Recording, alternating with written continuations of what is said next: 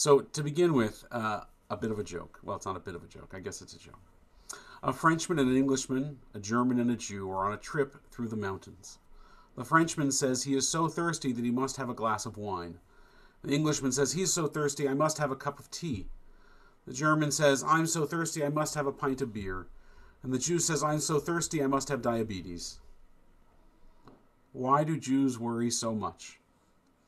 Maybe all people worry, but honestly, I think our people have made it into a national pastime. Larry David, of course, turned Jewish worry and neurosis into a career in a TV show, or at least at least one, if not two. But back to the question, why do Jews worry so much? When I asked this question of a group recently, one person suggested that it is because we have been persecuted for so long. It is the warriors who have survived. And I would call this Jewish Darwinism, only the neurotics survive. Another said that Judaism's emphasis on personal responsibility promotes worry. With so many commandments, we are literally commanded to worry that we might be violating one at any moment. A more positive spin on this is that because the Torah and other Jewish texts encourage the idea that we can always do better, be better, and make the world better, we have a sense that we're always falling short of expectations. As I've shared with you before, one of the things that I admire so much about Judaism and the Jewish people is that we are eternally unsettled and dissatisfied. And I think that's a good thing. Take any of the many worrisome headlines from the news during this pandemic. We all worry about the spread of this virus and whether we are flattening the curve. The immediate and long term impact on the economy, we worry about our society. And many of us, stuck at home in isolation, read and watch every new piece that we can find on the news. And that leads to only more worry, prompting more Google searches for answers, which leads to more worry. And it becomes this feedback loop of worry and search and worry and search. Worrying about worry. That too sounds awfully Jewish. Many health experts have pointed out that the compounding negative health impacts of this virus and our social distancing response. Not that we have any choice in it. Without a vaccine or testing on a global scale, our only choice, as we all know, is to do what we are doing now to stay home. And we all know that, and I think the vast majority of us accept it. But we also know that this is a deepening that, that this is deepening the disease of loneliness and isolation that I spoke about on Kol Nidre and that long preceded that sermon as well. We know that mental health incidents are up, that sadly domestic violence is up, in China, following the easing of stay at home orders in Wuhan province, divorce lawyers, it was reported, were inundated with new clients. Each of these are also diseases of worry as well worry that we can't cope, worry that we can't get along, worry that we're being forgotten or being ignored. And so, what do we do? With so much to worry about, where do we start? And more importantly, how does it end? I would suggest three important Jewish considerations as we worry about worry. First, we need to know and accept that a certain amount of anxiety in our lives is normal.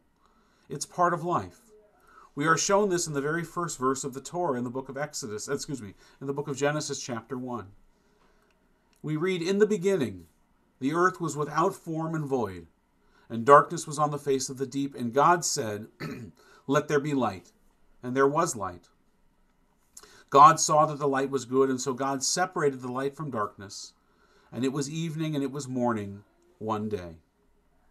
From this seminal passage, we learn a great many things that we should set our fears and worry, I think, at ease. We learn that darkness preceded light. The unknown always comes before the known, uncertainty before certainty. We learn that in order for light to exist, it had to be created. It didn't exist on its own, and even when light was created, it was still mixed together with darkness and had to be separated from it. At the heart of worry is reason that has been set aside or hidden in darkness. Knowledge and wisdom can remove the darkest fears. We can gain knowledge. We can acquire wisdom. We learn that a full phase of revelation one day is complete only when it includes both darkness, evening, and light, morning. And we learn also that it is known that the darkest part of night is just before the dawn. Often it is easy to think that life would be so nice, so easy if it were just so simply and smooth, a life filled with only light and no darkness. But just as on an EKG readout, the sign of life is a heartbeat that goes up and down and up and down, so too our lives have bumps in the road, and the ups and downs, the peaks and the valleys, they are all part of living. The question is not where is not whether there will be bumps, but rather how we will deal with those bumps when we run into them. The second lesson from our tradition is that worry can be the precursor to action if we pay attention to it. Rabbi Isaac Unna, an extraordinary rabbi who lived in the quite worrisome times around the First World War, taught me something. He lived in this period which was ravaged not only by war, but by a flu pandemic of its own, and suffering and widespread despair and economic insecurity. And it was vital for Rabbi Unna to identify the fundamental difference between pessimists and optimists. Rabbi Unna taught his com- community that the key contrast lay in how one understands the role of human beings in the world. At their core, pessimists see themselves as passive recipients of fate, helplessly blown around by the winds of history. The pessimist is static, either fortunately receiving or being faithfully deprived of worldly happiness. In short, pessimism believes that human beings have no real control over their life Thus, when faced with adversity, the pessimist will simply accept the world as it is, rather than seeing how the world ought to be.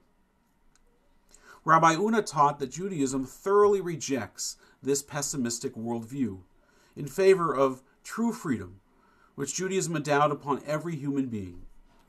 Rather than seeing the world as a series of permanent and unalterable obstructions, Judaism views setbacks as opportunities for growth and as springboards to inspire achievement. While misfortunes are certainly painful and ought not to be ignored, they also present humanity with the prospect of progress and growth. The world is not a stagnant, fixed conclusion, but an occasion brimming with infinite possibilities. And we need only look so far back as our Passover Haggadah from the past two night Seders to hear echoes of this teaching in our Master's story of redemption from Egyptian bondage. We retell that story year after year because it is a story of resilience, of worry and dissatisfaction that led to faith and action. Yes, in the story, redemption comes from God and miracles of parted seas and burning bushes. But still, it was the Israelites that called out to God in their suffering in the first place.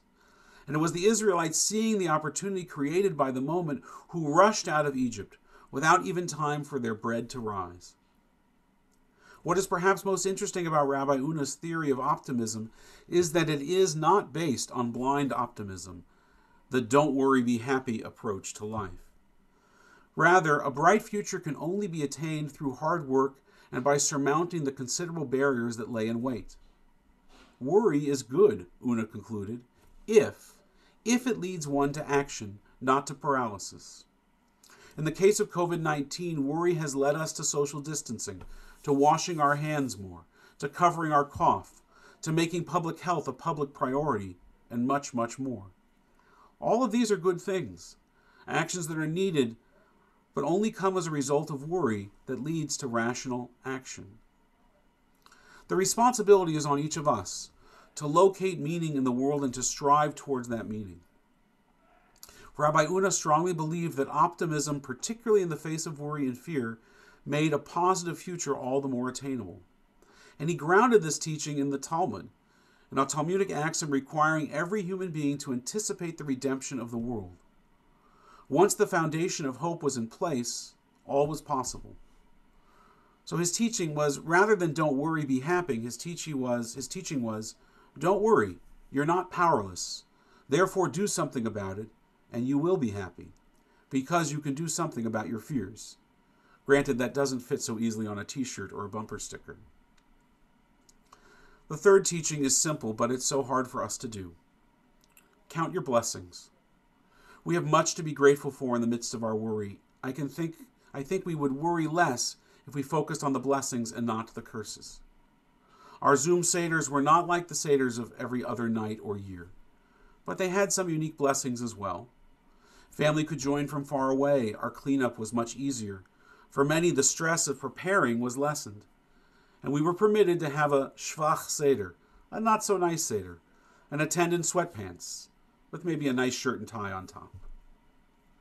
The sages teach one who enjoys the fruit of earth of the earth without saying a blessing, it is, is as if that person has stolen from God. Have an attitude of gratitude.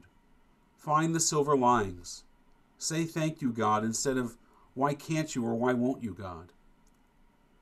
How do you deal with worry in this worrisome time? Three lessons from our tradition. Accept that a certain amount of uncertainty is normal. It is darkest before the light. Let your worry spur you to action, not to more worry. Do something about it. Take control of what you can and let go of what you can't. And third, recognize and acknowledge your blessings. Find the silver linings. The great Hasidic master Reb Nachman of Bratslav taught Kulo gesher ma'od. The whole world, he said, is a very narrow bridge. Va'ikar.